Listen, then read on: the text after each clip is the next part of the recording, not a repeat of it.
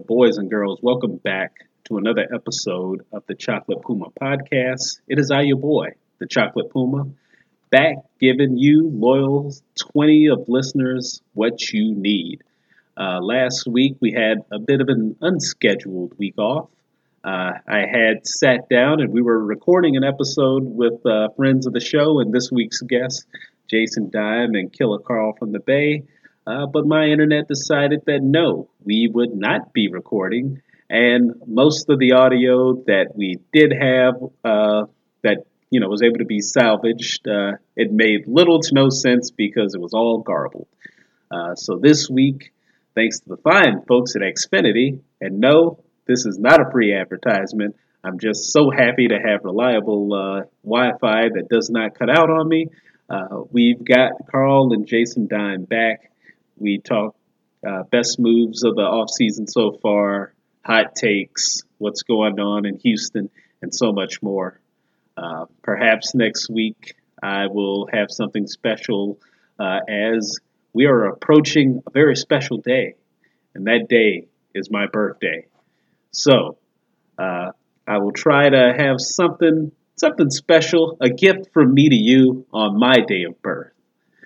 But for now, I present to you all once again Jason Dyme, Killa Carl, and we go back at it with basketball. All right. I'll let you guys decide who wants to start us off here, but will James Harden play this year? No. That's I I I think he doesn't want to play. I think he's going to be forced to play, but I think he's already on the phone with Vince Carter asking how difficult it is to fake an injury. Uh, I, I don't think he wants to play. I think he'll play because of the financial impact, but he clearly does not want to play. He's going to do everything he can to not play this year. Okay, I'm gonna stop you right there, Carl, because this UNC slander of my boy Vince Carter, oh. it will not stand. I mean, I I want to get out of Toronto too. I'm not. It's not a bad decision. Uh, what, what, you know, what, I'm not. We don't have to go into how Vince Carter mishandled his exit from Toronto. Look, both sides. There were missteps on both sides. don't you, you see? Oh, sorry. Go ahead. Go. Don't you see shades of that here, though? Like Harden, arguably, could be like one of the greatest Rockets of all time. I mean, they they they do have some greats in their past, Hakeem, et cetera, et cetera. But like, depending on how this goes, he could never be brought up in those conversations. Not even like top five conversations. I disagree from top to bottom. First of all, I think that James Harden wants to play. I think it's clear that he doesn't want to be in Houston. I mean, it's all speculation, but clearly he does. I mean, is he even literally physically in Houston right now? That's unclear, right? so I think didn't Silas say I'm not sure he's even in the city? So yeah.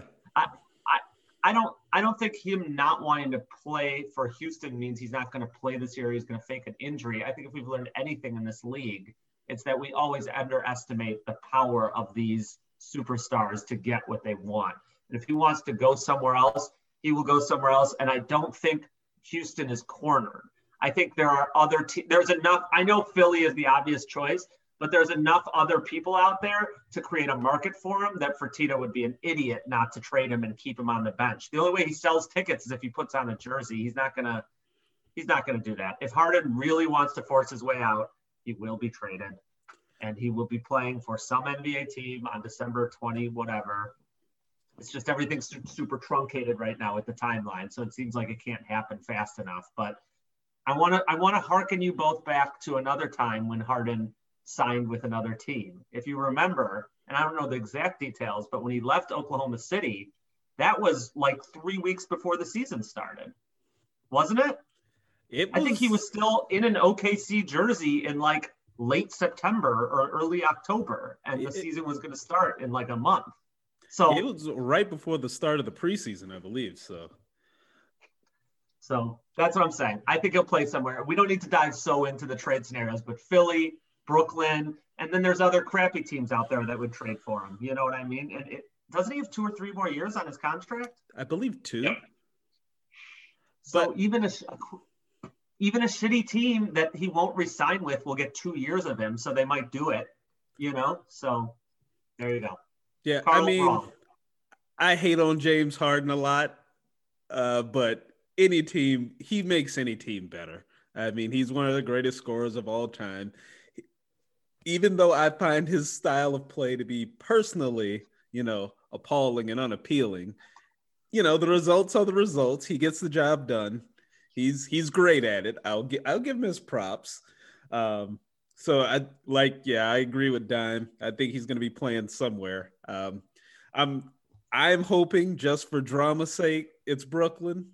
Uh, but most, I mean, it makes the most sense in Philly, but who knows? Yeah, and to be clear, I think he's going to play this year. I just don't think he's going to play for Houston. Gotcha. Okay. Okay. Yeah, he's going. He's going. He, he definitely wants to play. He just doesn't want to play in Houston. B Tom, what about the other thing Carl said about the way he exits might mean that his he's not like a respected rocket. Like you don't is there any scenario do you think where his jersey isn't retired as a rocket? I mean, there are dumbass fans that might say that, but you there's no way that you can even make if he, you know, pissed on Tillman Fertitta's car, there's no way they couldn't go out there and like, you know, retire his jersey. Like he's been the best rocket since Hakeem. So you you have to, no matter how it plays out, no matter how he leaves, unless he says no, you you at least have to extend the offer. Look at it's funny because I agree and compare it to the Vince Carter thing. Vince Carter did Toronto way wronger than Houston than Harden's ever to Houston. He took them way less far. He was a way less good player. I know I'm saying this funny, but like Harden's a better player. He had more success. He was there probably longer or a similar amount of time. And and Vince Carter's still in their montage. Well, I mean, also it's Toronto. I mean, before Vince, I mean, who was the most exciting player they had? Was, was it uh, right. uh, Dell Curry or Mo Pete? I mean, you hey. tell me. That's two big talents. no disrespect. No disrespect. so, uh, so AD's jersey's getting retired in New Orleans then? It'll be a long time, but it's getting retired.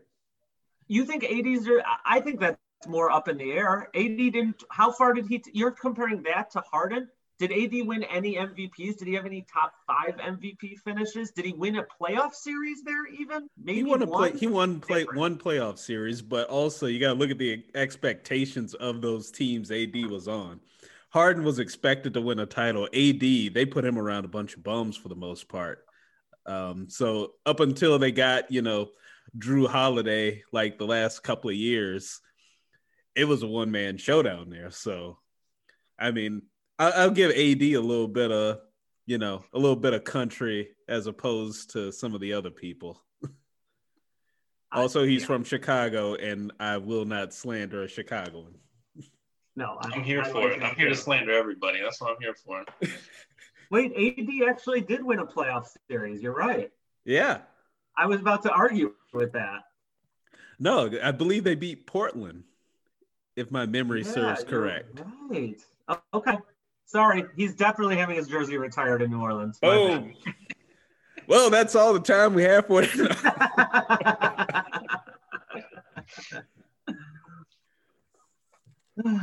oh man.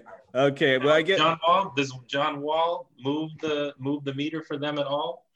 The Rockets. Does that make James happy or unhappy? It. I mean, I, I guess it's a guy he respects. So I mean, he doesn't hate it, but I don't think it's something that would keep him there. It feels like his issue with Houston is not necessarily the personnel. It feels like it's a it's a front office issue. Clearly, not that he hasn't gotten everything he's wanted. I mean, he wanted Chris Paul. He got Chris Paul. He didn't like Chris Paul anymore. He wanted his friend Westbrook. He got Westbrook. But now that all seems to have ended. I mean, Fertitta clearly isn't going to spend money. And I think that's why he wants out, whether he likes Wall or not. So, and I mean, I there are rumors that he, uh, Tillman didn't uh, consult with him on the hiring of a coach, which I mean, he doesn't have to give the the stamp of approval, but you know, your franchise guy, you gotta you gotta get your get you know get him in the room at least. I agree. I agree. It's a different era. These guys command. They're, they're everything. They're the product. You know what I mean? Now, They're but wait, different era though. This is how Bill Bill Russell got his thing. There were rules for everybody else, and there were rules for Bill Russell. This has always been the case in the NBA. Right, Yeah. but Bill Bill Russell from the beginning, I feel like was a leader of the team in a way that Harden isn't. Like, do you are you are you thinking of Harden the way you think of LeBron, or are you think of Harden the way you think of like not LeBron? because I don't I don't know if Harden's Bill Russell. No, I'm just saying that great players get preferential treatment, and that's the NBA was built on that. For sure. But front offices consulting their stars is not something that was expected in prior eras. It was something that was an exception to the rule. Whereas now it feels like if you don't, you lose, which is what we're probably, which is like what you're saying. What's that's what we're probably watching in Houston Yeah. right now. Okay. Yeah, I'm trying to think. Uh, like Jordan probably was the the usher in of like the modern era of like you got to consult with your superstar kind of deal. And they still got away with not totally consulting with him all the time. Oh, absolutely. That was the beginning of it, though. Yeah. I agree with you. In this era, you wouldn't. Toni Kukoc would not be on the team. No. and you could argue that Toni Kukoc would probably be happier, but true, true. Um, wait, this is totally off topic, and it just popped in my head. Did you guys read the um the news that just came out that the NBA is giving out thirty million dollars to each team? Did you read this? oh, No. broke boy Fertitta is ecstatic with this news. Yeah, it's just hand. It's like it's a it's a stimulus package for NBA teams. Jerry Reinsdorf just cashed a thirty million dollar check apparently. yeah, man. I know I've been giving Tillman a lot of hell, but he needs it. I agree. It just goes to show how great a league the NBA is. Like, I just wish they ran the country. Like, they figured out the bubble. We did that other podcast where we talked about the bubble was the winner of the bubble. yeah. And now look, he's giving these teams, you know, he's he's artificially telling them they have to raise the they have to keep the cap high, but they're not getting the income. And instead of doing what not to get super political, what our country's doing, which is shutting restaurants down but not giving them money, he's shutting down the the money, you know, the the income, but then giving them the income. It's the best league in the world. Sorry, sidetracked. That just I forgot about that till just now. Adam Silver, best commissioner of all the major sports commissioners. No question. Maybe tied with the WNBA commissioner. I, I'm gonna- I'm gonna put them both in the same. They're both up there. Basketball, baby. That's it. It is. It is. Well, last time in the lost episode, we went over the uh what are the Warriors gonna do? Championship. No, no, that's not what you said. You actually gave an honest opinion. I would like to hear your honest opinion about the Warriors. I can't imagine anything's changed in a few days. I No, really nothing- wish I really wish I had lost that audio now. no, one man. can I mean, they're they're they're going to be a. I think they're going to be a good regular season team. The Klay injury is terrible. He's probably never going to be the same player ever again. This is still our window. All the moves they made were great. I mean, for what they were, there was no splashy signings, but that's kind of the general story of this offseason. Like the bigger you're signing, kind of the worse it was. It's all about those mediocre players coming in on vet minimums. I love I love Oubre. I love Wanamaker backing up Curry. Uh, Bazemore, of course, he's the best dunk celebrator in the league. Although he's rusty, he's got to get back on that. Uh, and Wiseman, I think I think he's gonna develop. It's gonna be some growing pains, but I think they're gonna be a fun team. Forty-ish wins. They're gonna compete for anything from an eight seed to a five seed in the West. okay. They're gonna be fun. very measured, very measured as a Warriors fan, Carl. Very Yeah, measured. started with championship. Oh, and Joe Lacob, best owner, best owner in the NBA. You Bulls fans wouldn't know about that spending money stuff. We would Wow. I mean, you you treating us like we broke boys, like we like we the Houston Rockets. I mean, we just cheap. we not broke. Yeah, I, I the Warriors are not. I this is going to be a whole exercise here, but name this name the teams like name how they even get a seven seed. Like who are like Clippers, Lakers, Blazers for sure ahead of them. Denver ahead of them. Not I, Blazers. Utah- I'm not going to say are ahead of them. Go ahead. You're not going to say the Blazers are ahead of them? No, sir. Blaz- Blazers. Okay, fine. Let's For just me, say it's not a no-brainer. That's not a no-brainer for me. Let's just say Lakers, Clippers, Denver is for sure ahead of them. And then you've got this next pack you're saying that they're in. That includes Portland, Utah, Phoenix, theoretically, you know, who knows? They're in that possible group. Who and I'm forgetting Houston if Harden stays.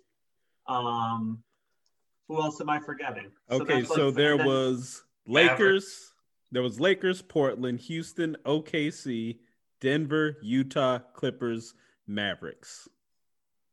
that was last year's playoffs. And who Last of those are they going to jump? OKC, OKC. and the Rockets are out. Okay, OKC and the Rockets are assuming Harden leaves. No, and No. Phoenix is probably in.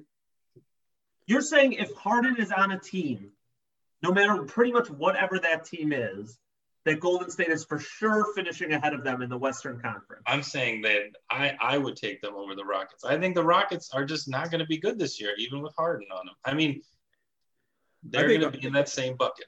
Harden is good enough to get them to the playoffs. I think the teams that are on the bubble would be, um, oh boy, who would OKC OKC's Uh, gone.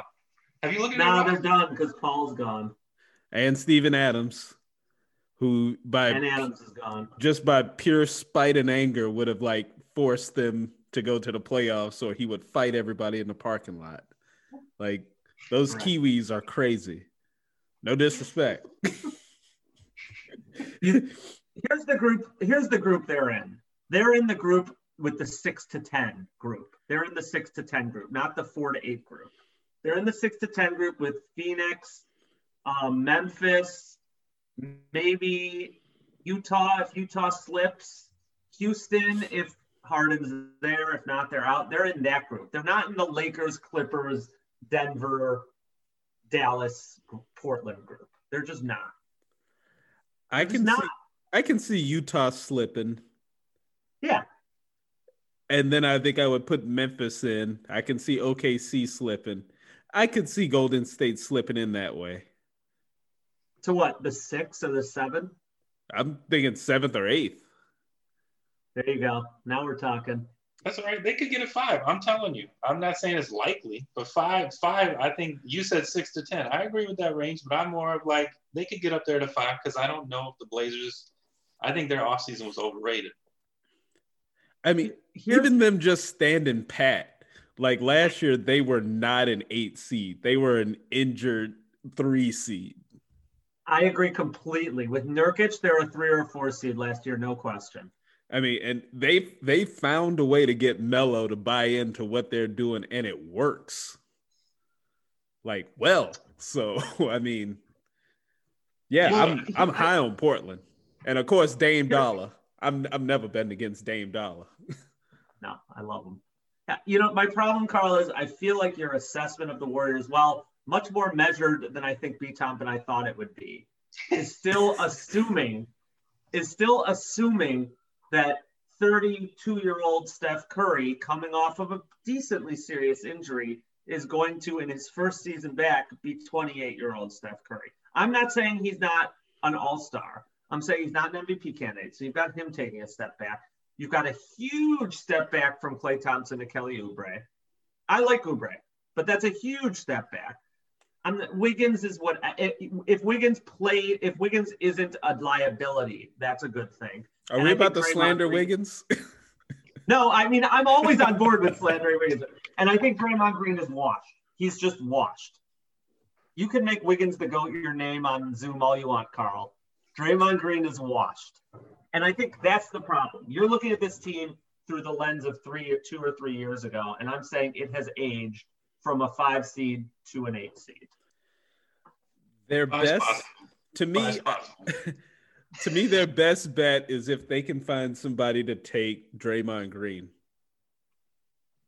If they can trade Green, I know you don't want to hear it, Killa, but I'm here to bring you that truth. You need to hear this. I've been where you've been, holding on to a player for far too long. Okay, I was just here with Luol Deng a few years ago. Okay, I, I feel your pain. You got a sentimental attachment to Draymond. Okay, you gotta let that go, baby. Uh, how are Luol Deng's rings doing? They doing good? He got those in a safe deposit box somewhere. Ooh, Oh, ooh, that's a low blow. That's a low blow. Wow. Okay. All right. I, I see how contentious you want to make this. Vito, not only do I agree with you, but I'm going to take your analysis of Draymond Green a step farther. I think they have to trade Draymond Green, and I also think if they trade Draymond Green, they can't win because he's the key to their success. But he no longer can do what he did to be the key to their success. So if they trade him, it has to be for someone that sort of revamps their whole style because their style is really as much around Curry as it is around Draymond's ability to be a point center, whatever the hell he is, which is incredible. But he's washed. So either they keep him and he's washed, or they trade him and the machine doesn't work without the key cog. Eight seed. But you're but you're basing this on Draymond from last year, who was trying to be the lead guy, and he's not the lead guy. Do we really need to go back two or three years to see Draymond's numbers continually dropping off? It's not about numbers with Draymond. You know that. We don't need to go into statistical analysis. Come on, Look, man. sometimes I mean he he thinks he I think he might be a good coach one day, but he thinks on the court he knows a little bit more like his whole beef with KD. I'm like, come on, buddy. That's one of the top five players on the planet. You might want to just still slow your roll a little bit. KD wants to take the shot. KD, take the shot. He's one of those guys you get the good with the bad, right? With Dre, that's like part of the deal with Draymond. It's like everybody else felt the same way Draymond did. Draymond just couldn't keep his mouth shut and let it work. And that's part of, again, part of what makes him great, right? Is like that energy is a positive, but it's also this intense negative. Uh, Look, sometimes we work with people who we think they're a-holes, but damn it, they good at what they do. Like, so you just bite your tongue for the better of getting the job done and just let it go. Draymond can't let it go. Doesn't Doesn't work it feel like years. we're talking about like an aging bad team with locker room cancer problems, but we're really talking about the Warriors who have been like the best locker room in the league and they've won three rings in the last. That's because y'all got hate in your heart. It's okay. It's okay. I see y'all. I think, but they mm-hmm. got they got young, and I I'm, I don't disagree with you. They could get value for Draymond, but who wants Draymond? Like he doesn't fit anywhere else, and no other locker room is going to give him the latitude he needs to operate. So I don't disagree with you. Mm-hmm. He's regressed a bunch. He can't shoot. I remember every playoff series, every finals, it was just, can he make this three today? Can Draymond make this three today? And if he couldn't make it, it was going to be a rough night. trouble. So, so I mean, it is, it is what it is. I don't disagree with you guys. They're not as good as they used to be, but I think the upside's still there. And I think I can say fifth seed is the best case scenario. Isn't that illogical? So, anyway, Okay. and I'll take my guys confident. I'll take them confident. Okay. Yeah, what- Your thoughts on James Wiseman? I don't remember what we said last week. No, I like James Wiseman. I mean, I just think he's he's a body. He looks good. Those three games he played, he looked great. But I mean, what what can you tell? You you draft the guy, he looks cut, seems like he's got a good work ethic, but you don't know until you get these guys on the court. Um, but I like it. I mean, this draft was so terrible anyway. Who else were they taking there? LaMelo, maybe, but Can you shoot? Can Wiseman shoot? They're you know They've like been these guys have glimpses. Right. They got the Okay. Instagram video, the step back three, you know, stuff like Okay. that. But we'll, we'll see what happens when you get into a game. We don't know until he gets on a court. It was the right pick for them for sure. Yeah. Well, moving on to other teams with issues. Brooklyn. So, if okay, let let me just throw this out here. So, we're going to operate under the assumption that they do not get James Harden right now. What are your thoughts on the Brooklyn Nets as presently constituted? I can go positive first. I know how you guys feel about them. I, I think it's going to work. I hope it works. I think this is going to be KD and Kyrie's FU tour. I think what would derail this team is not chemistry. I think it's injuries. So as long as those two guys stay healthy, and if if Durant is 85% of what he used to be, uh, I think they're they're going to be a top four seed. in the East. Um, and like I was and, and like I was saying, they need to get those other guys on board because you're seeing the situation that's happening uh, with the Clippers, where it's like the young guys who were there before and built something are starting to kind of look at KD and Kyrie a little funny. So I think that's going to be a problem. But I just want to see it happen. I like two great players on the court together. Let's see what happens. They're two of my favorite players to watch. I enjoy both of their skill sets. I think KD is one of the greatest players of all time, possibly.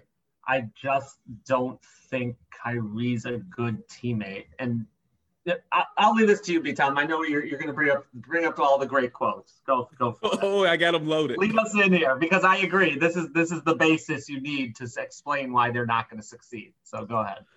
I don't really see us having a head coach. KD could be a head coach.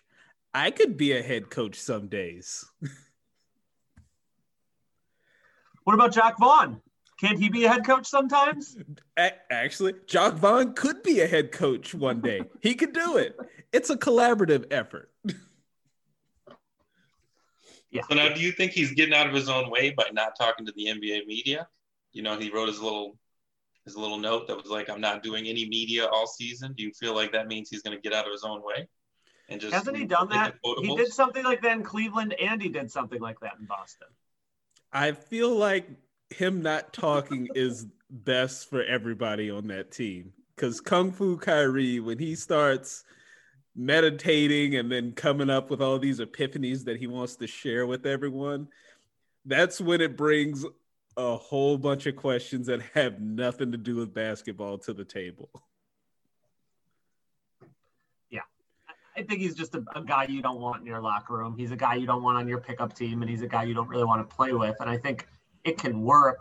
I don't think he's good enough to be that toxic um, to the environment, especially with what you said, Carl. You have those young guys. It's like it's almost a mirror situation of what he walked into in Boston, where he was injured that year. And those guys did really, really well and they built confidence. And then he came back and was like, You guys did great. Pat on the back. This is my team now.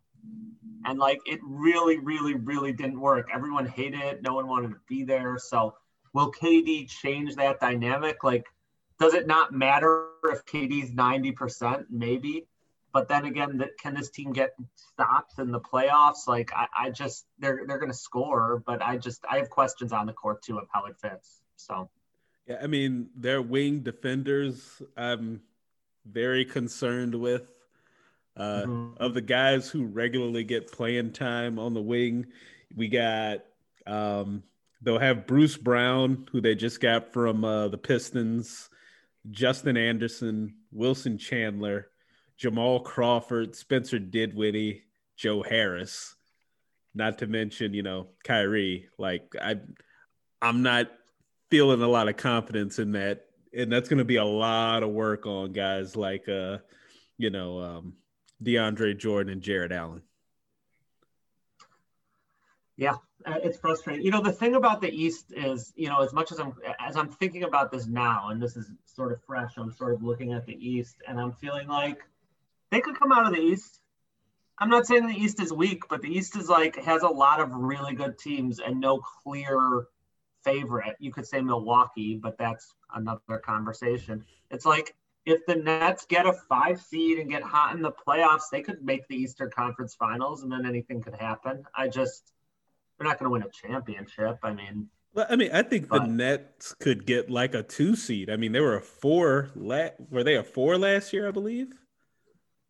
Yeah, uh, seven, but it was seven, yeah. But, but, no, they were fourth in the. They were fourth in the Atlantic Division. Excuse me. Yes. User error. So, yeah. So I, you know, I, I, it's just hard to see them as a winner. Like they could rack up regular season wins, but it's I, have trouble seeing it work. I don't know, Carly. I mean, you've got the the KD in Golden State. Do you feel like that's influencing you at all? You like saw how he interacted with that team, even when they didn't get along. Is that something we should be taking into account? That he can like have success with people that suck sometimes. Yeah, I mean, if you listen to those guys, and, and the term that they keep using is their their art, their artistry on the court, right? I mean, these guys seem to be obsessed with the craft of basketball. So if you take them at their word, that means they're going to continually improve and all this. I think you guys are right about the defensive limitations of the team, but they're going to have, if those two guys are healthy, that regular season record is going to be great. And then you're going to have home court, couple injuries here, couple injuries there. All of a sudden, you're in the championship game. I mean, I, I, I don't. I don't think KD's going to be what he was, but he's definitely he's definitely going to be some type. And I don't know. I, I like this team. I'm not doom and gloom about it. Like I'm not saying they're the favorite, but certainly like Milwaukee, Boston, Philly, Brooklyn. I, mean, I, I don't want to hate on Miami, but I, you know, I don't. I think that was a flash in the pan. I'm not doom and gloom on the Nets. I just think it's going to be a very hilarious, albeit successful dumpster fire. like, I, I think it's going to be a mess, but they're going to find ways to win because they got some real dogs on this team. They got Taurean Prince, who I've always been a fan of, Landry Shamet, Caris LeVert, um, Joe Harris, who good off the bench, just catch and shoot guy. Spencer Dinwiddie.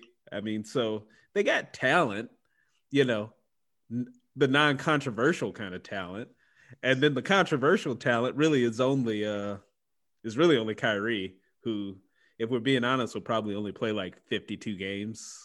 Right. So, yeah, it, it's just when it comes to the, when it comes to the playoffs. I mean, is Steve Nash going to be able to draw it up and is he going to be dependent on D'Antoni to do it? Is he going to be dependent on Jacque Vaughn to do it? Is he going to be dependent on Rodions Kurucs to do it? Because he could be coached that day. So I don't know. And they have a trade in him for sure. They have a trade in him for sure. This is not the roster that they're going to end the season with. So what they flipped Dinwiddie for will definitely you know, if they could get like two wing players for for Dinwiddie or something, that would mm-hmm. that would really shore up the roster too. Yeah. I Do you guys Chris... like Kyrie? It feels like there's a lot of Kyrie hate on this pod right now, and I just want to make sure I want to clear the air on that because that's not how I feel. I love him. Oh no, I, I love think... seeing him play. Okay. I, I love the whole bit. I'm gonna be honest with you. Okay. Same. I love the whole bit. I love I love listening to him when he's driving around his car in Brooklyn, being like, "These are my thoughts on life." That's me. I like that. I, I just think you can't take him seriously because I mean anybody that's like talking about the Earth might be flat, I, I can't take you seriously. I agree. I just want to make sure because I feel like someone listening to this conversation might be like, "Boy, these guys really crapped on Kyrie," and it's like, I like Kyrie. He has strengths. no, know? no, I'm just crapping on him as a leader. Right. Right. Which is fair. Which is fair. Right. he does not have the okay. best track record as a leader. I just wanted to make sure. I didn't know if you guys liked it. I, you know, and I, I do. So. Uh, I guess we can move on to. All right, what what's Philadelphia gonna do, or should they do? When you gave us the whole speech last time, what happened? I mean, I was, I was going to say, it's waiting for me to talk about how they had the perfect off season. No, I mean, I and, and I when you were going through that last time, I was thinking to myself, and I was like, I don't. I mean, these moves were good, but they weren't like exceptional. Here's the thing: Philadelphia had to accomplish two things. Uh-huh. One is put shooters around Embiid. That was their one goal and get off bad contracts.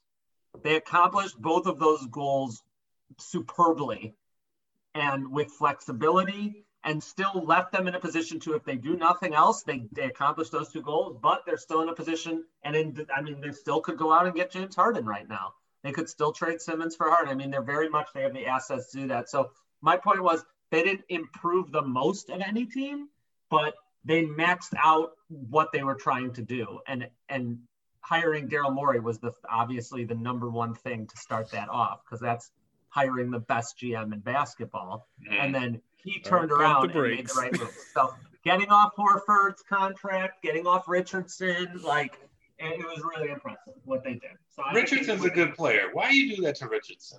Richardson. No, I love player. Richardson. It just wasn't a good fit. Philly, the whole thing with Philly is they have a bunch of good players that don't fit together. That's always right. been the thing. I love Horford too. You know, that was just a terrible fit. I, I mean, So- I'm not gonna blame Al Horford for taking that contract because come on, somebody offers you that much money and you're an aging player, why wouldn't you take it? I could see how he would think it would work too, because of the way it was pitched is like you'll you'll be on the court for 10 to 12 minutes with Embiid a game, and then you'll be like backing him up. And you know, that was how it was pitched to him. And it's just with Simmons, there's no shooting, and it's it just doesn't work. It just this, the team doesn't work as it was constructed. That's why they need to bring in the shooters. And Right, which gets to the core of the conversation, which is, isn't this a Simmons and B problem? And you still have both of those guys. Yes, so- so the reality yourself- is- You said he solved the two major problems, but I would argue the biggest problem he's still looking right down the barrel at. correct, and he has positioned himself to be able to solve that problem. Like Win. that, I know that sounds like What does he's- the not spreadsheet doing say? the thing he's supposed to do, right? But he's working that deal. Everyone knows that Morey's working that deal, right? He's I don't know if he'll furiously putting with Harden. formulas in Excel right now to find out the right thing to do. He's just sweat on the brow, Clickety just clack, like clickety clack. Keyboard exactly. warrior. For sure. For sure. But you know he is. Everyone around the league knows he's he's waiting, he's trying to make that move with Houston. So and you know when and if it comes through, it's going to be like a complex 14 deal. It's going to be wild. So he's he's gotten himself the assets to do that without sacrificing anything if somehow it falls through. And that's why I think it was he he every move he made was the perfect move up to this point for what Philly needed. Now I'm just curious, will Tilman be a petty, petty little dot dot dot and not trade James Harden to Daryl Morey, even if it's the best move for his team? Maybe not necessarily Philly. Don't you think It's the got to question be is about how- Go ahead. Go ahead, Carl. I think you were going to say what I was going to say. No, I'm saying it depends on how much money Daryl Morey gave back to get out of that contract. Oh yeah, I keep forgetting Tilman's a broke boy, so He probably was like, "Here, you Or- don't have to pay me 10 million this year." or how many jerseys they can sell. Like, is he getting someone back that will sell as many jerseys as Harden? Maybe. Like Yeah. Simmons, that that has to be a consideration. I don't think pettiness is going to come into it. I think his empire is crumbling. He's trying to hold it up. So, And it's- with duct tape. Isn't his son tweeting about this? He's like, oh, "My no. father's a businessman, and he'll make a business deal, and feelings will not come into it." Stop talking. see that, but I'm sure. Yeah, shut up, Twitter guy, Yeah. Twitter son. So who who is it? Is it is it Embiid or is it Simmons who you should trade? I think Simmons. Depends who you're getting. If you're getting Harden, it has to be Simmons. Are you off Simmons in general, B Top? Like if you were, it's not about trades, not about anything. You could start a franchise with one of these two guys. Are you taking Embiid every time? I think I am. Simmons for me. I would be trying to dump Embiid. Why? I don't think he's I don't think you can build a team around him. I just don't I think he's too injury prone. I think when he's right, he looks amazing, but he's been right for what? 30% of his career? And his health history isn't going to get better. Seven footers don't magically wake up and go, guess what? I don't have injuries anymore. Like you look at Tim Duncan, what was his most major injury he had? Once these guys like like Shaq's toe, Shaq's toe got hurt, and that was the beginning of the end for him, wasn't it? It was a wrap. Yeah. so I'm Yeah. saying for me, it's I, I think Simmons fits the league better right now, but also he's younger and he's healthier. That's it. I see your point. Uh, I just also I always go back to the the man won't shoot. Like you have to shoot, and you got to get over this this yips thing you got where you won't shoot with other people in the gym because my God, you're holding the team back. Like if you're out on the three point line and they immediately run away from you and double somebody else, like you should be able to pull it. Like at least keep them honest to where they have to like at least shade towards you. And he hasn't done that. So like at this point, I'm almost like, is it a is it a mental thing? Is it just like I just don't want to? Like there's something wrong. Yeah. I, you know, I think the problem is we're obviously dealing with two super flawed people. And I lean the Embiid way because I super here's flawed, super super flawed superstars, if you will. Like they're the both court, very right? not On people. I didn't mean to comment on their, you know, their moral compass. Um, but you've got you've got Simmons, who, if you're starting a franchise around him, you there's no flexibility. Like there's you, you're going to have to get a guy who's probably better than him to succeed, and then on top of that, you're going to have to get a bunch of guys that fit perfectly around him. Like there's no flexibility. You need shooters. Whereas with Embiid, when he's right, you can build different kind of teams around him. Like there's flexibility. He could be the best player on a championship team. The problem is we've only seen that 30% of the time, and it's not going to get better. And so if I'm going one way or the other, I guess I'm, I don't know if this is B Tom's rationale, but I'm leaning towards Embiid because he has at least the potential to be the best player on a championship team. I have trouble seeing Simmons as that, even though in the end his career may be better and it may be a better bet. If that makes Right. sense. You're talking, he's got the higher peak. His ceiling is higher than Simmons. Absolutely. Yeah. And I and I don't disagree with that. Like I can see Simmons as a number two on a championship team, but as like the lead dog, I, I don't see it. And him and Embiid like in the same lineup, it it, it doesn't work. It's sad kind of because they're I like them. I, I like I have issues with them both, but I like them both. They're fun to watch when they're both right. And it's just like they just it just isn't a good fit. It's kind of annoying and sad because it'd be fun to watch. It I'm- really makes like me angry. They're like a Yeah. video game team. Like they should be so much. They are so much fun to watch, but they should be so much more successful. B Tom, when did you switch from thinking it was that Brett Brown's just a terrible coach to they're a bad fit? Was that recently or was that already years ago? Oh no, I always thought they were a bad fit. I just thought Brett Brown was like exacerbating the problem because he was a shitty coach. Okay. Like I think a good coach could have cobbled together like maybe not this last year's team, but like two years ago, that team. He with Jimmy Butler, he come on, you could have cobbled together, you know, at least one playoff series win, you know what I mean?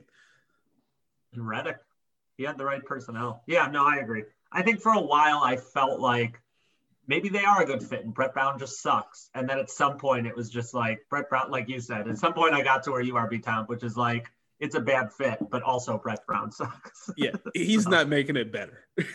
no. And Doc Yeah, Rivers certainly isn't going to figure it out.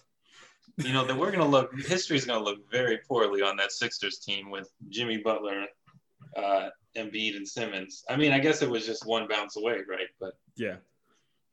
But I mean, I I feel like Jimmy Butler's success this season is probably the the worst thing that could have happened to Philly. Yeah. Yep. and they love him. They love Jimmy. That made them love Jimmy even more, but like in a bittersweet way, I'm sure. Oh, sure. yeah. Yeah. I, I mean, Jimmy is a guy who I feel like he was tailor made for like Pat Riley. Yeah. I don't know why I didn't see it before, but he is a he's a Pat Riley kind of dude. I feel Do you think Miami's the best team in the East this year? no. Do you think No. they have a shot at going to the finals? Yeah, yeah, I'll give them a shot. I mean, you got Bam, you got Jimmy, Tyler Herro will have another year under his belt. He really started coming on at the end of the year. Good shooters like Duncan Robinson off the bench. Uh, they got Dragic back for another year. I'm I'm high on Miami. So why do why are we thinking they won't? They aren't a, one of the favorites in the East. Why are they just like a potential fringe contender? I think their ceiling just isn't as high, like you know, talent wise. Like if if things break, you know, for Milwaukee, for instance, I, I think they can go further. I just think that they're held back by Coach Bud. Not a great playoff coach. I, I don't know. I just don't see why they. I, I- don't see why the ceiling is low. I think people think they overperformed in the bubble, and they certainly did. But why wouldn't Bam take another step forward? Like I, I'm not betting against that guy. Like that raises the ceiling, and Herro takes another step forward, like you're saying. And if all these shooters are able to shoot, and Dragic just doesn't get worse, I might pick this team against Milwaukee in a seven game series. You know what I mean? I don't know. I'd certainly pick them over Philly or. Well, against Brooklyn. Milwaukee, I kind of.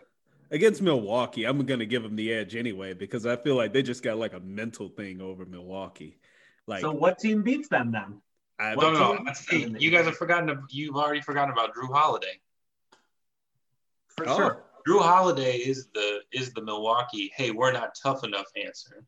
You hear all these. You hear all these NBA players talk about great defenders, and they're like, Jrue Holiday is a different guy. He just goes out there and shuts somebody down, and that's really Milwaukee didn't have anybody. Khris Middleton, love him, solid defender, but they didn't have anybody with that in them. I think Oh, so you go sit here and badmouth my boy Tony Snell. Wow. wow.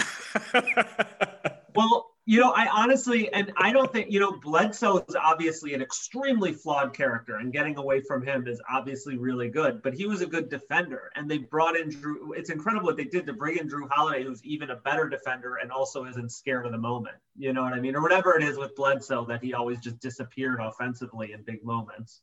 So it's a huge upgrade. I, I agree completely. No, you're absolutely right. Um, it's, it's, it's, like you got to see it. Like I still have to see them win in the playoffs against a good team before I'll believe it. You know what I mean? Absolutely. So that's why I'm still leaning Miami. It like I said, uh, Coach Bud, man, that's like to me their biggest because they were up three one on Toronto, and then you know the wheels came off, and then last year, you know of course, we all saw what happened. Um, and I think Giannis, you know, being out with the foot injury, I mean, I don't think that's enough to warrant, you know, losing and having a gentleman's sweep by uh by Miami. Like you're the one seed, you know. You got to show a little bit more than that. X's and O's wise, is it just that I guess I want to have a take on this, but I don't know what my take is. Is the issue with Bud pretty much just that he won't like he's not flexible with his rotations and minutes? Like he insists on keeping Giannis at 32 minutes a game in a big series. Like if he just played Giannis 40, would they have won? Is that all it is? I feel like he comes up with a game plan and he sticks with it, whether that game plan works or not. So mm-hmm. it's like you, no you might need to switch to a zone for a couple of possessions, and Coach Bud won't do it because that's not what was in the game plan. And I think he also that reminds me, he also refuses to do switches on defense, right? Like you know how everyone in the NBA switches everything. Does, yeah. Doesn't Milwaukee like not switch anything for some reason, even though it would make sense in certain scenarios? That makes sense. Okay. Yeah, Coach Bud is like married to his system, which I don't know why, because I mean, in Atlanta, they had they had a good little bit of a success for Atlanta, um, and then this run he's had in Milwaukee, but nothing to the point where you'd be like, this is the unquestioned system in the NBA. Like, if you know Steve Kerr and uh Spoelstra and all these other guys can like adapt and they've won championships, I think you can too which is why I like Nick Nurse so much in Toronto. Like that dude will he'll scrap a game plan like two minutes into a game if he doesn't think it's working. Yeah, he's the best coach. Yeah, no, those old school coach. That happened with Doc Rivers too. Doc Rivers wouldn't change anything. That's what Montrezl Harrell came out of the locker room saying. So we had the same game plan every night. Thibs. We, we, were switching. Oh yeah, Thibs. But it's like Thibs, the old coach. It was the big game plan. It was a game plan they shouldn't switch. And then in like 2014, the entire league caught up to it and he just didn't stop doing it. So he's like, well, I don't know what to do now. right. Well, so all that being said, so why why why is Miami not coming out of the East? I mean, even with Jrue Holiday, it sounds like Bud's not going to change his game plan. So I still would pick against them, I guess. I hate to be a guy that's doing that, but but if you have the best player and he's playing like talent can overcome coaching deficiencies. So, but coach, that that that would be my argument. Your your your players just have to be that much greater. I'm higher on Boston. Who makes that difference? I'm higher on Boston than I am on Milwaukee. Mm. Hmm. Tatum's taking that super leap this year. I think he does, and it pains me to say it because he's a Dookie, but you know, I got to give props where it's due. Like that dude, that's a special dude. Our pros are legit now. You remember when I was growing up, it was like Duke players don't make good pros. Woo boy. Y'all had, had a good little run. Like, let's not go nuts. I don't want to get kicked off the pod, so I'll stop right now. Yeah, yeah. yeah let, uh, let me mute his mic. mute him. no, um, I, I like Boston too. I like. I. I just. I hate the Celtics, but I love. I like Stevens, and I love Tatum, and I love Jaylen Brown. Marcus Smart's the perfect guy to hate, but he's a great guy to have on the team. I mean, what about their big man problem though? How do they overcome that? Or does it not matter in the yeah, they signed Tristan Thompson. Is that enough? I mean, I if you got Daniel, Daniel Theis, Theis come if you got Daniel Theis coming off the bench now where he should have been, and you got Tristan Thompson starting, I feel like that works much better than you know, depending on Tice and then going to Enes Kanter, who I could probably put 15 and 8 on. Yeah, but he put 30 and 20 on you. That's what he that's what he does. Yeah, yeah. I didn't say I, I didn't say he wouldn't. I just said I could put 15 and 8 up. That's a problem. No, I agree. So you think Boston could come out of the East? Do you think I do. this is the year? Absolutely. I do. Okay. I mean, dark horse pick the Chicago. No, I'm just. I'm joking. uh, they could go in. I don't think they could come out of the East. Yeah. yeah, I mean, if they if they made it as an eight seed, I'd I'd be very pleased with the season. Oh, that'd be awesome. Uh, see, now I got to ask, what team you got on the rise? Blazers. I think the obvious, the obvious two. I, I just, I think the Blazers are fine. I think they made good additions, but I think people were dubbing them like they're, they're, they solved all their problems with Rodney Hood and Enes Kanter I mean, you know, ah, they, the one... they solve problems by getting healthy. They were an eight seed last year. They'll be a three seed this year. What else? How do you define rise? I got rise as a team that, let's say, the team that makes the leap from terrible to good. Ah, that's the Hawks and the Suns. Hawks and the Suns, yeah. right? Yeah, I had the Hawks. I'm I'm very high on the Hawks. I, I love the Hawks. I love the I love the signings they made. I mean, I think, you know, of course, there's an ex Golden State mind in that front office, and Travis Schlenk is that his name? Wonderful, wonderful graduate of the Warriors Academy. Um, but yeah, I mean, when you got you got Rondo as your backup point guard to Trae Young, Bogdan, you got Huerter, oh, you got Kris Dunn that's such a solid guard rotation. And then when you're talking about John Collins and you got Gallinari coming off the bench now, and they said they signed him with the intention, even though he got 61 million for three years, they said you're coming off the bench. Wait, is that true? That's yeah. that's yeah. Okay. So okay. John, so they're they're trying not to deflate John Collins' ego because John Collins is young enough that he's like, I want my shine. I want my minutes. I want my points. And Gallo doesn't care. He got paid. If he yeah. was trying to go to the A number one contender, he could have signed one of the LA teams. He's he's there for the bag. Yeah. So he he'll take a he'll take a roll check on that. And Capela, good rim runner. I mean, centers aren't that important. I know he gets played off the court in the playoffs sometimes, but you just run Gallo at the five. I feel like they'll just move Capela. I feel like he's a trade piece after they draft it uh, Okongwu.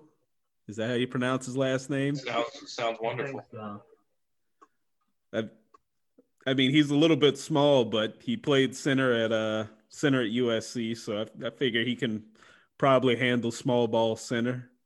If you ran him and uh, John Collins out there at the same time. But yeah, like Huerter, DeAndre Hunter, Cam Reddish, like guys already on the already on the roster on rookie deals who I think can make big jumps. Bogdan, yeah, I mean, I'm. I think this could be a playoff team. I like Lloyd Pierce as a coach.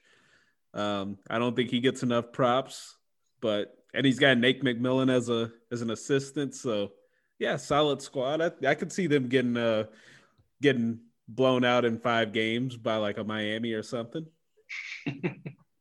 Yep. Totally. I think I think without the Bogdan signing, I think that's going to be the difference for this team because Trae Young can score, but who else scores from the wing? And now they've got Bogdanovich, and that's going to be he can just jack up threes. Yeah. Because if you don't have him, then then who's who else can make shots on this team besides Trae Young? And that's assuming Trae Young can make shots, which I think he can, but the jury's still out a little bit on that. So for his volume, at least, I see some eye rolls, but but but I think the Bogdanovich trade makes. I think that makes them legit. I definitely a team on the rise, not like a terrible team becoming a good team, more like a bad team becoming an average team with potential to continue to grow. So Yeah. And I East mean, is open though. and the East is open. Yeah. I mean, and when you got like Bogdan, that kind of pushes Cam Reddish to a third option, which I think would really help his development too. Like last year when they were dependent on him to be like the number two guy as a rookie, and he wasn't even a number two guy at Duke. Like that's that's a hell of a leap to try to get somebody to do. So Yeah, and the Suns, right? The Suns. Uh, now I'm looking at their roster, and I'm not. I'm not so sold on a huge leap because you got Chris Paul backed up by Jevon Carter. Is that right? That's their backup point guard. We all love, but we all love Booker here, right? We all love Booker. We're all Booker stands. Wait, first of all, Booker's going to be on the ball 10 to 15 minutes a game. He's going to be playing point. First you? of all. Have Oh, I? ever wait, wait, introduced you to CP3? Carl. Uh, Carl, you Whoa, forgot wait, about What, what did I just say? you forgot about another point guard on the team, and his name is Cameron Payne. So I'm need you to put some respect. Oh on his snap! name. He's on the roster. He's on the roster. and E'Twaun Moore. They've got a lot of ball handlers. Chris Paul can do 25 minutes. Booker will give you 10, and then you'll get 12 from those other guys. I I don't think the backup point guard situation is going to be a problem unless there's an injury, which Yeah. is certainly possible. But Uh, I mean, I think Michael wait, Bridges. wait. D- When I said Devin Booker is going to play a little point, I feel like both of you went nuts. Why but wouldn't he play CP3 is a little gonna have point? that when he's on the court. Yeah. Right, but he, he's not going to play 38 minutes a game. I mean, he's going to play 28 minutes a game, CP3, right? How many you did he play last year? I feel like it was more than 28. You're right, it was. It was like 32. yeah. Woof. Yeah. You're going to be playing 30. He's going to be playing at least 32 minutes a night here. Chris Paul don't take step backs. yeah, that's a lot of minutes. Okay. You try telling that. I feel like it would be just easier to let him have his way than to like argue with him. Okay. So so you've got maybe you've got a backup point guard problem. I'm not fully agreeing to that. But what else on this team? I mean, Jake Crowder was a good signing, right? DeAndre mm-hmm. Ayton. If you you don't have to be in love with DeAndre Ayton to say that he could be a contributor on a seven or six, seven, eight seed in the West with Devin Booker and Chris Paul. Yeah. I mean, I like Ayton. Yeah. Uh, They just have a depth. They have a depth problem. That's all. You look at it. Mikal Bridges, Nader, E'Twaun Moore, B.J. Johnson. That's their small forward listing that I'm seeing. And their power forward: Crowder, Cameron Johnson, Jalen Smith, Saric, and Owens. Like, how many of those guys are rotation worthy? So should be. They got I Frank mean- Kaminsky. So, you know, there's that. Frank the Tank. Frank the Tank. They have him? Oh, jeez. I just, you know, they're a team that I guess tech, I guess I don't know what does on the rise mean because they were an eight. I guess they were technically the eight seed last year or the nine seed going into the bubble, right? Do we really see them as that much higher than that this year? no, I mean, I, Depends I- on Chris Paul. They'll contend for an eight seed. I mean, I like, think about Monty. the conversation. Yeah. I like Monty Williams as a head coach. Um, yeah, I, I just see him. I feel like this is probably their max with the roster as currently constituted. Right. And I think they're just going to be trying to win this year. I think that you it, it, it this will be the first time they really have a winning culture. I think because CP3 won't let these guys not try every night.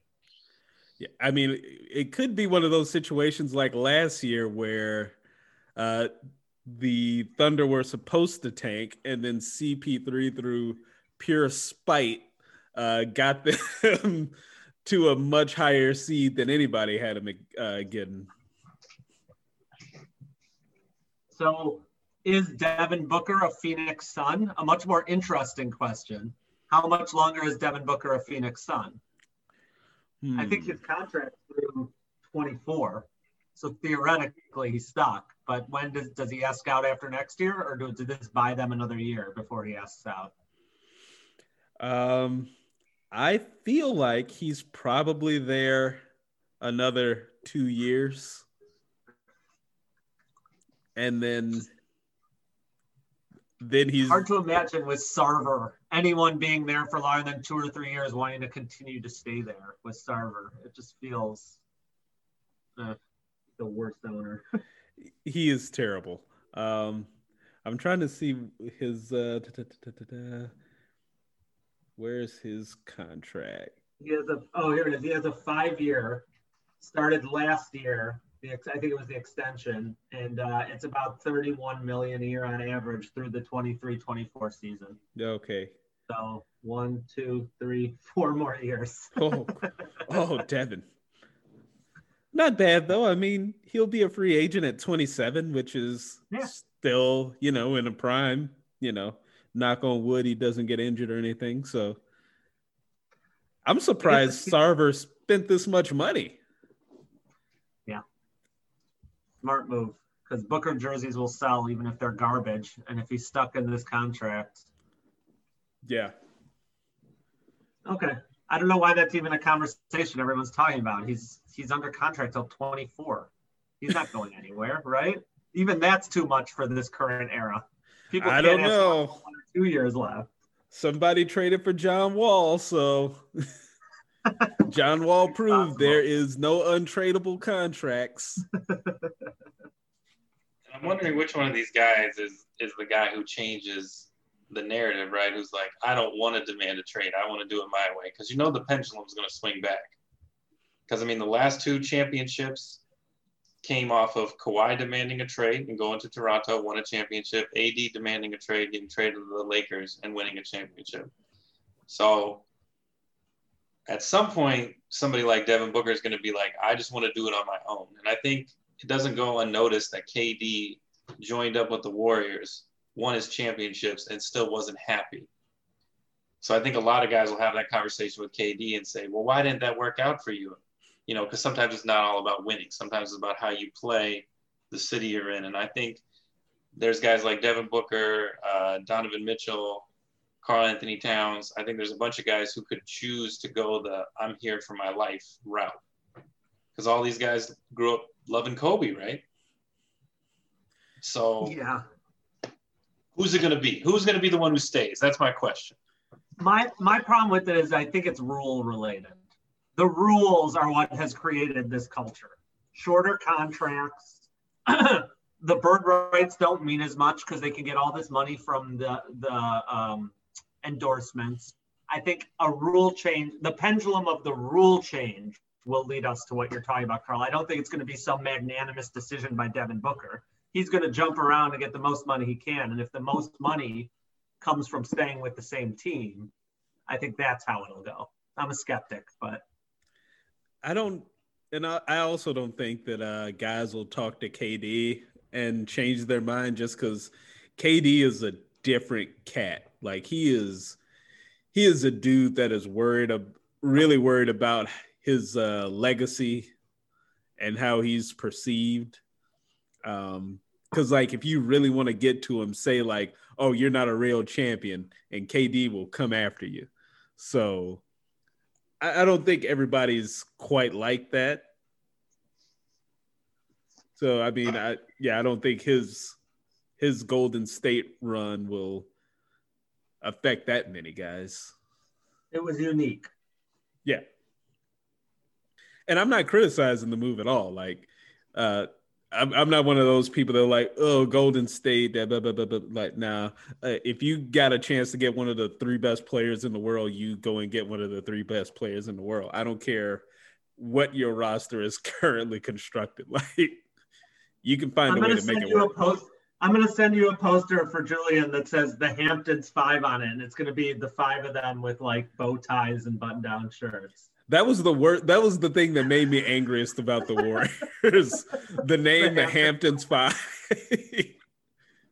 that and that uh that photo shoot they did for Sports Illustrated where they they looked like they were going to like a bar in Chicago in 2005. We love the Warriors, Carl. No, I love it, man. I love Look, it. I'm, Everything I've said has nothing to do with their on the court success, but I will roast them for being having a corny name. That was a terrible name. who came up? Did they come up with that, or was that the media that came up with that? I don't know I who think did. they met in the Hamptons, dude, and that's why the name was appropriately given to them. Look, uh, also Kevin Durant does not have the best like track record of uh, choosing um, nicknames because he got the great nickname. Oh, there it is. See, I'm a Dubs fan. yeah, he got the great nickname of the Slim Reaper, and he turned it down to be called the Servant. Right. Or Durantula. I Oh always- my I God. like Durantula. The Durantula. That that's another That good one. Yeah, Yeah. what happened to that one? Because Remember? he didn't want to be called the Durant. He didn't want to be called that. The he wanted to be called the servant. I thought Slim Reaper was one of the best. It was one of the coldest nicknames I've ever Yes. heard in my life. always- Yeah, that was a good one. Guys today, they don't have good nicknames. It's all their first. It's D book or CP3 or it's like all just their initials or yeah. Agree. Now, what's the what's the greatest nickname of all time in the NBA? I can I'll tell you mine. Mm. Um, AK I mean, forty seven A- For me. Ooh, that was a good that one because it was. because it It worked on so so, many levels. Yeah. And he was a very violent player. like the way he played was just very violent. Yeah, I like it. I like uh, I like Iceman. yes. Big fan of Iceman. Good one. The Worm, that's a classic. I don't know if it's the best ever, but that's a good one for Rodman. Yeah, Chocolate Thunder. Rain Honestly, I feel like I feel like where we could do a whole podcast on this. I need to do research because there were some good classic nicknames. Oh yeah, let, like Nick. yeah. Let's put a pin in this. We we got more content out of this. I think. like I could come up with 20, I feel like I just need some time. Yeah. Are we all just trying to think of one? I. No, I think about like there's nicknames that people got and people called them, and then there's like nicknames that their teammates call them. Because what do they call? What did LeBron keep calling Rondo this year? I feel like there's a um. bunch of weird nicknames that.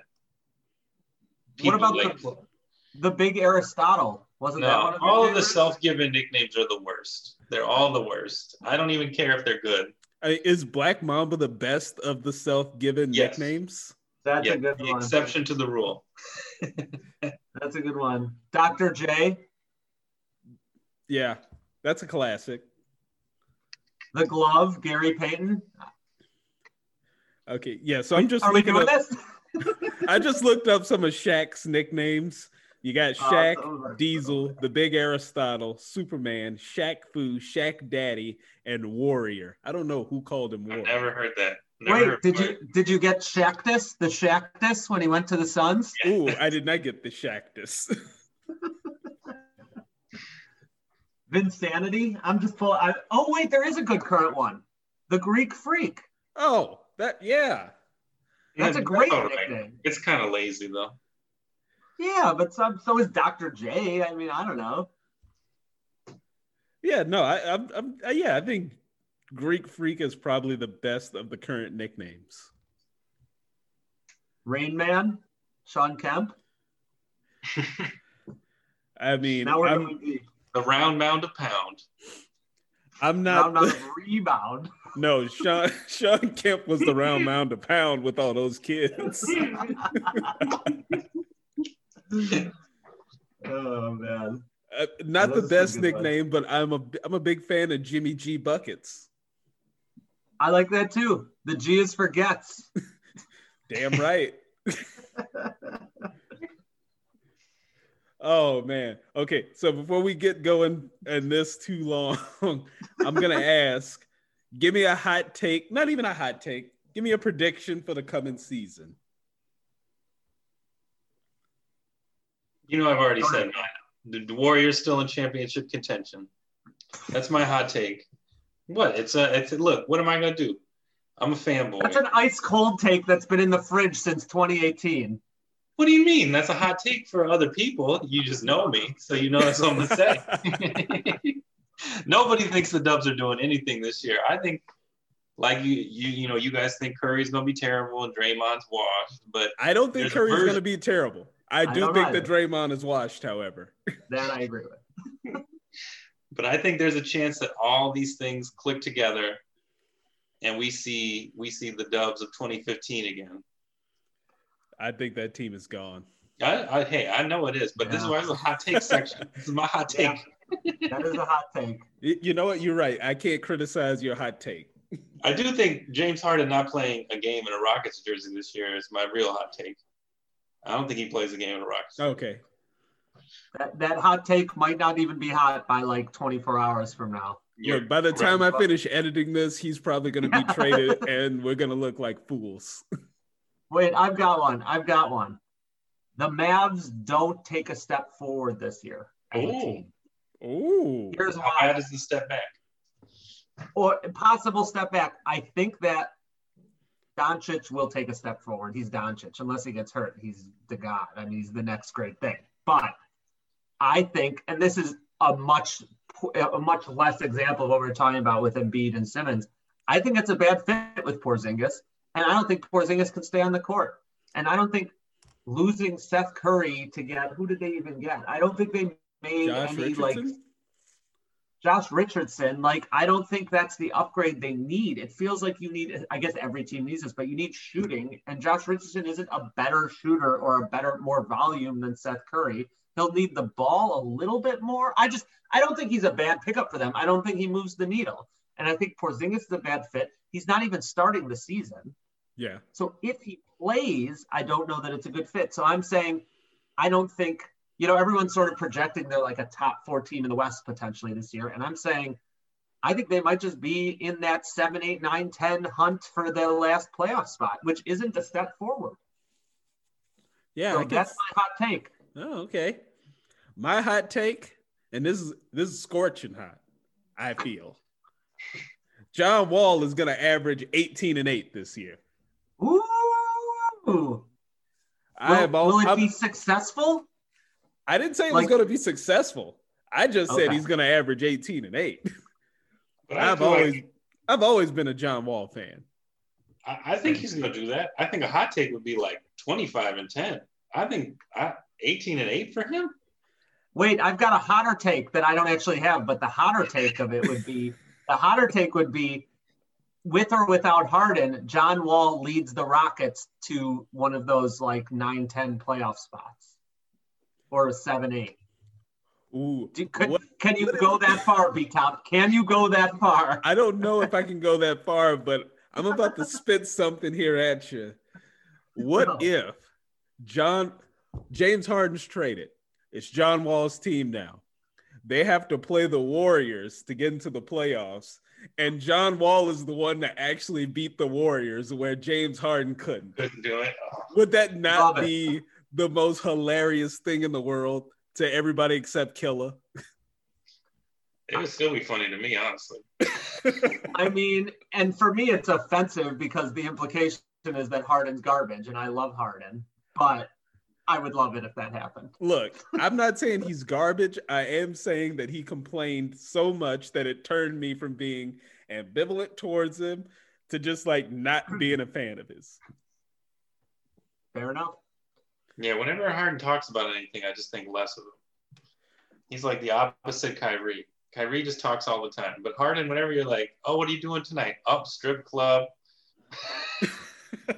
What are well, you talking? I, I think I might have brought this up before, but did you see when he wore the Blue Lives Matter mask and he didn't realize it was Blue Lives Matter when they asked him about it? He was like, "Oh, that's what this is. I thought it just looked badass. My bad." And he took it off.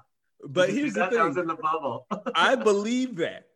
I agree. I don't believe think- it too. I don't think he's lying. I think that he actually just thought it was badass. I agree. I, Oh my I can't God. remember who it was. It might have been like Pat Bev or somebody that was like, "Oh, he don't even be looking on the internet or nothing." and I'm like, "Yeah." I believe it. He's a weird dude. I mean, Wait, he I have another hot. I have a, a free agency hot take. All of the max extensions will end up being excellent investments. There was a bunch of them this year. It was Ingram five for one fifty eight, Mhm, Donovan Mitchell five for one sixty three or whatever with the incentives. mhm. Tatum same one, Bam, and then this is kind of the wild card. I think those other ones I think we all agree on is uh, De'Aaron Fox signed that same max extension as all those guys. That's a little dicey, but if that one pans out, all five of them pan out.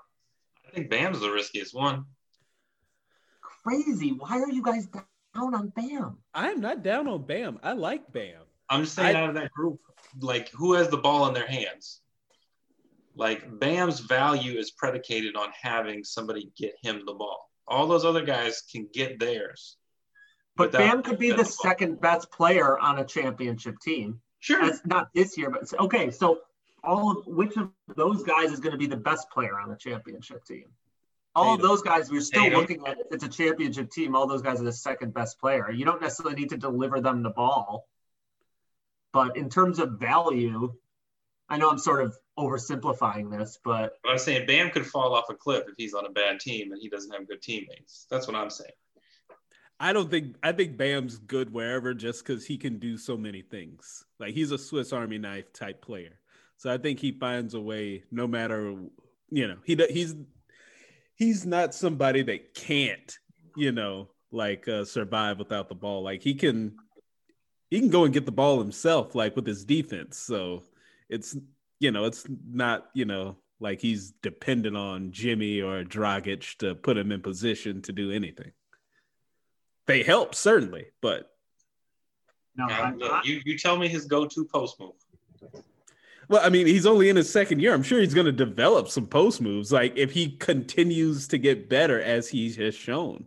It's He doesn't even second need year. a go-to post move. He does the Draymond Green thing. He comes up, he gets the ball at the free throw line, and he can make the pass. I mean, he can run. He can kind of run the offense from the four or the five. But he's got a, a very interesting skill set. He's He's 15 and 10. 15 and 10 this year with five assists. Right, and he's 22. Year two, Year two. Three. This year three. This year three. Yeah. Oh, is it? Uh, well, I stand by case- what I said. I do. I'm just saying. I I, don't. I said think- what I, I- said.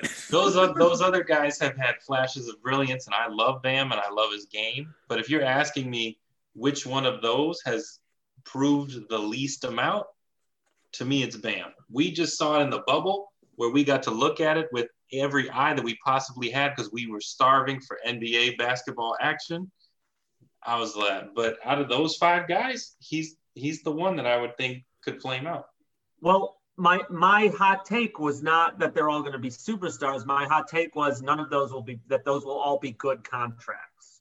So five one sixty three. None of oh, are you kidding? Five one sixty three. No, no, no, I don't disagree. I'm just saying. contracts. That's a hot take. Yeah, I mean, contracts are inflated now, but I'm just saying, I, I looked at it as an exercise of which one of those five guys is going to live up to their contract the least. And Okay, for and you me, think it's fair? odds are Bam. For me, Uh, see, for me, of those guys, it would be Fox, and I love Fox, but Fox is in Sacramento, and you can never depend on anything good happening in Sacramento. I mean, I, I obviously agree with that.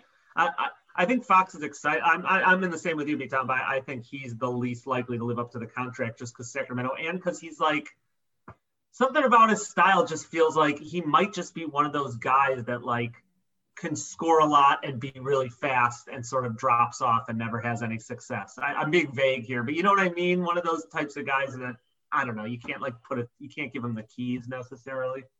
His three point shooting was terrible last year. Went down from 37% to 29. So if he keeps trending that way, that's going to be a problem. Yeah, then he's done. Yeah, I mean, I don't. You rarely see guys like fall off a cliff like that and stay. Like it could be an anomaly. I mean, to drop nine percentage points in a year,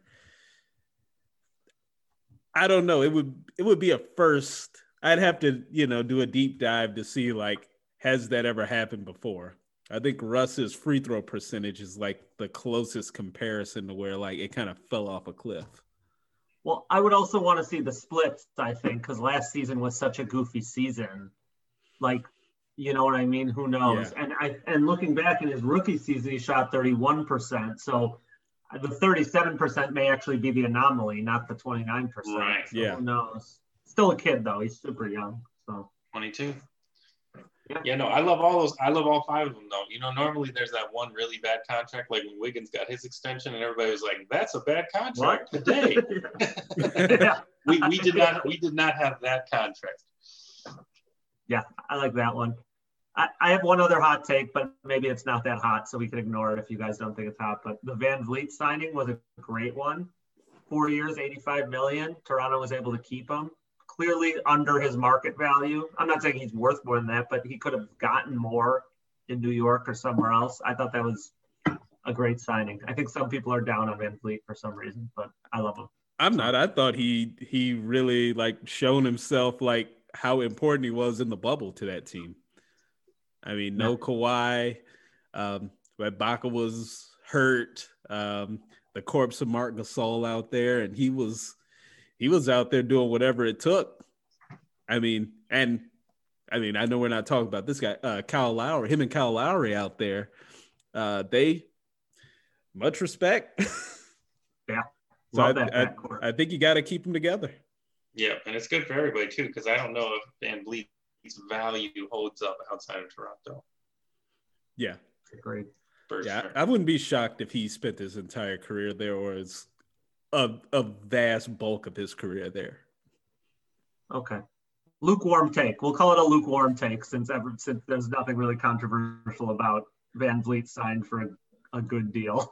well, I mean that's the thing now is like you look at the bad contracts like Gordon Hayward's contract, and it's like we all can agree that at least two of those are going to be bad, bad years. Ooh, yeah.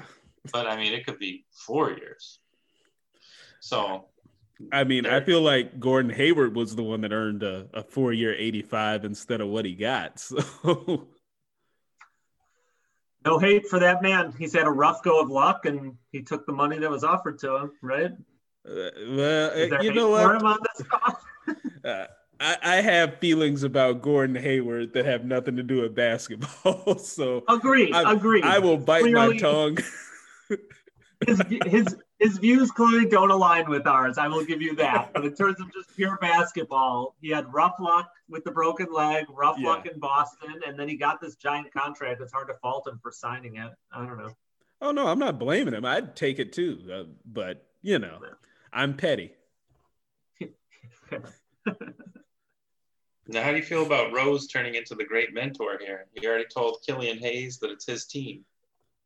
He said, "You're the future." It's not about me. Uh, Derrick Rose is very complicated. Like I have complicated feelings about Derrick Rose. That's more accurate. like as a as somebody who saw him play in high school and all that, like I'm I have like an affection for his game. But then his uh his court case where if you read, you know, what happened, I'm like, oh, it's real hard to root for you after reading that, man. Like every time I see him play, I just think of that. I'm like, I can't. I'm not gonna root against you, but I, I don't see myself rooting for you, man. Why do you think some guys with those stories it gets buried? Like the only people who know about that Derrick Rose stuff is probably the three of us on this pod and some like deep dive Bulls fans. Whereas, uh, you know what I mean? It's like yeah. it's a horrific. Uh, we don't need to go into details. Yeah. Neither, just take it, take us at face value. Here. It's a bad story, and his part in it is he's an active part in it. Yeah. Like, how come that's buried? I feel like a lot of Chicago fans like it's just gone. It's out of the. is there something about him that's like so beloved that, or whatever it is, that But it, him it- able to get away from, ahead of it? Right, but I don't think it's I don't think it's unique to him. I think his did get buried because he was so beloved. But there's, it's like Dwight Howard. When I talk to people about Dwight Howard, I'll be like, "Do you know stuff about Dwight Howard?" And they're like, "No, I know about the cape and the the jumping and the smiling." And I'm like, Mm-mm, "That's a terrible person right there." You know. Yeah. So I think it's very easy to just kind of like I, I think sometimes we we forget how much of an enthusiast we are. Where it's like we read all about these guys, we're doing psychoanalysis, even though we shouldn't. We're constructing fantasy rosters around them and like who's gonna who's gonna gel well with who and blah blah blah. Most people are just like, yo, I just turned it on and this dude was jumping and shooting and it was crazy. It was great. So I think I think a lot of those things get buried. But yeah, Derrick Rose is an interesting case. Yeah. Uh, ugh, and Dwight Howard. Yee. Yeah, Talk about another one. worse. Didn't he just marry like a 22 year old? No, I don't even know. I just stopped paying attention. Did you see when he tweeted that? Obviously, you guys saw this, but when he tweeted that he was excited to go back to the Lakers, and then seven minutes later, he was signed with the. yeah, he tweeted that, and Rob Pelinka DM'd him like, "Not so fast, player. Oh, Pull it. You might want to delete that tweet." I don't know. I mean, is the question: Will Derrick Rose continue to like be relevant or succeed as a mentor, or are you just trolling us with a Derrick Rose? No, no, no. I'm just saying, like, do you buy, you know, because I, I think of that uh, that big game that uh, Derrick Rose had uh, for Minnesota. What did he 50 score? Was it like 50 points or something? yeah, he scored 50. And on court, the announcer was like, "We can't really celebrate this." Do you Yeah. remember that? That was like all over. He's like, "I can't," you know. Anyway, so it's like he's in this stage of his career now where, like, even in training camp, he's talking about this rookie who, you know, not a lot of people know, and he's like, "I'm already telling this kid, this is your team. You're the future. We're not competing. I'm not gonna." I'm not going to dive at your knees. I'm not going to be Raja Bell and get up in your grill and try to check you to make sure you know I'm the starting shooting guard. You know what I mean? Like, do we buy that, like, he's matured as a person and changed? Do we buy that?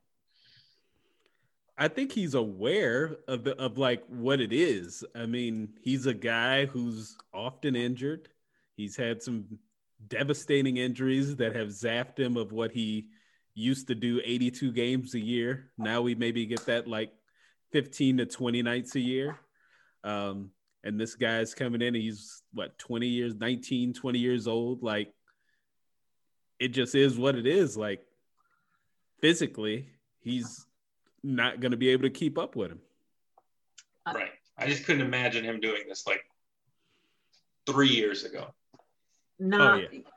See, I disagree with this because I don't think Derrick Rose. I think you- I'm going to say this in two uh, along two lines. First of all, I don't think he ever wanted the spotlight. I don't think he ever wanted everyone. like he wants respect, but I don't think it was important to him that it was his team, even when he was at his peak, which I know he was very young then. And as he came back, it was never he was never saying things like "This is my team." This is you know his brother would be like they need to get better players around him, but that was never about it for him. Like even as Jimmy Butler came on, there was never like whose team is this? It wasn't like that. Like I think the media may be trying to build it up, but that's not that's not the kind of guy he is. And I believe he just wants to ball. Like I don't think he cares.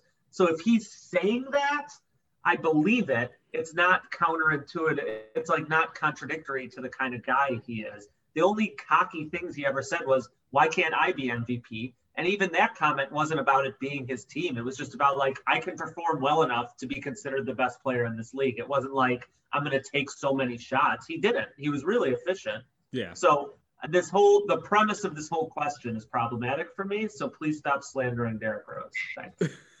Thanks for Yeah. taking the bait. Did you guys see the documentary about him? I think it's on like Xfinity or something now. I again, I, I I haven't been able to bring myself to watch it because it's it's sympathetic, and I'm I'm not in a place where I can be sympathetic. You know, here's I, I don't don't, don't watch it. He's I hate to say this. I love Derrick Rose. He is a boring, boring, boring guy. And even these behind the scenes look like his story is so interested and he gets on the mic and it's like I just I'm like find myself like falling asleep. I'm just waiting for the highlights to come on. So you don't need to see the documentary. It's kind of a snoozer. He has an interesting story growing up, but anyway. Not that you were gonna watch it, Big Tom. I, I wasn't. oh man, we were able to stay connected this whole time and have a, a seamless recording. I, I thank shout out to the fine folks at Xfinity. You know, last week we recorded, and the fine folks at Frontier uh, Communications, they hated on us. They kept screwing with my Wi-Fi. I wasn't able to stay connected. So, you know, the real MVP of this episode is Xfinity. Xfinity. Seamless. I'm the only one without Xfinity on the call, right? You guys both have Xfinity. What do you have? I got RCN. Oh, you do have RCN. I could- Boo! I couldn't get Comcast if I wanted to. Hot take. Yeah. RCN sucks. Didn't we just talk about I had the best speeds on the call? We didn't know. Uh, We didn't get V times, but I don't. I have trust no idea what my speed is, but it's better than it was last week, so I'm gonna take it. All right, y'all. This is fun. We're gonna do this again soon. I don't know on what. We'll figure it out. Works for me. anytime for me, I love it. All right, y'all. Be easy. I'll talk to y'all later. Later. Thanks, dude. Take care.